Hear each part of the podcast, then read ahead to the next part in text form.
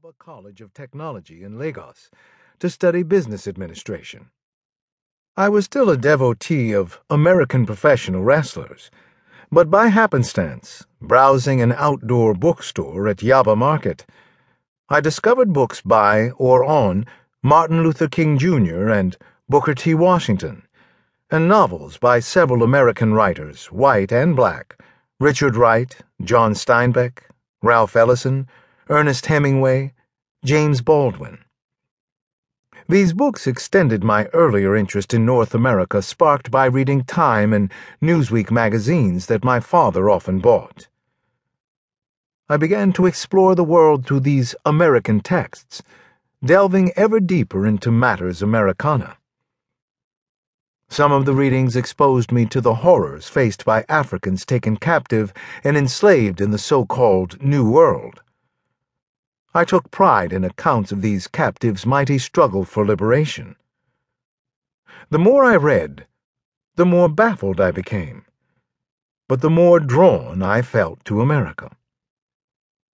The books and journalism I consumed fueled my desire to write. I needed writing badly, needed it to save me from a career in the corporate world that my studies would sentence me to. Bohemian at heart and by habit, I dreaded the prospect of a regular eight to five job.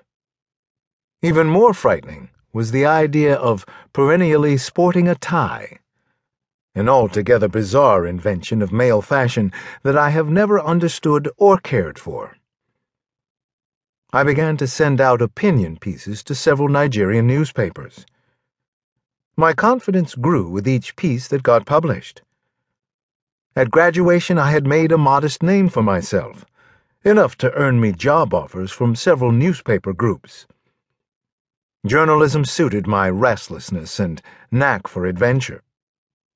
After a two year stint at the Concord Group of newspapers, I accepted an offer as an assistant editor at African Guardian, a Lagos based weekly news magazine. One day in September of 1988, the editor's secretary hailed me as I arrived at work. Oga Okey, he said. Professor Chinua Achebe called you from America. The palpable glee in the secretary's demeanor was understandable. Achebe was one of Nigeria's biggest cultural icons, a fact known even to those Nigerians who hardly read books. He had become a world class novelist his Things Fall Apart belonging to a select body of books that had a significant global readership. At the time, he held a distinguished visiting professorship at the University of Massachusetts Amherst.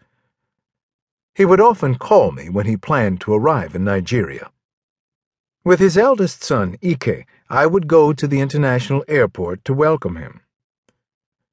My relationship with him had had an interesting evolution. The first time I ever saw Achebe was in 1976, the year before I completed secondary school. My set had had the luck of coming along just as a major curricular shift was taking shape.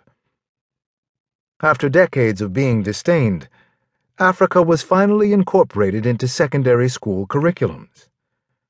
African history replaced British and European and African literature unseated the former focus on very English literature. Where those who preceded my set had studied such writers as Thomas Hardy, Charles Dickens, Emily Bronte, and Charlotte Bronte, my classmates and I were assigned books by Achebe, Wole Soyinka, and Ngugi wa Thiong'o, who then went by James Ngugi, Kwesi Brew, Cyprian Ekwensi, Robert Wellesley Cole, and Kofi Awoonor, then known as George Awoonor Williams. Most of the titles we studied were published in Heinemann's African Writers series, the photo of the author on the back cover of the orange colored books. During the long vacation, some of my friends and I would occasionally gather at a spot in the town of Enugu Ukwu, beside a busy road that connected Enugu, the state capital, with Onitsha the famed commercial town on the banks of the River Niger. It was one of several locations where cliques of youngsters would congregate. We'd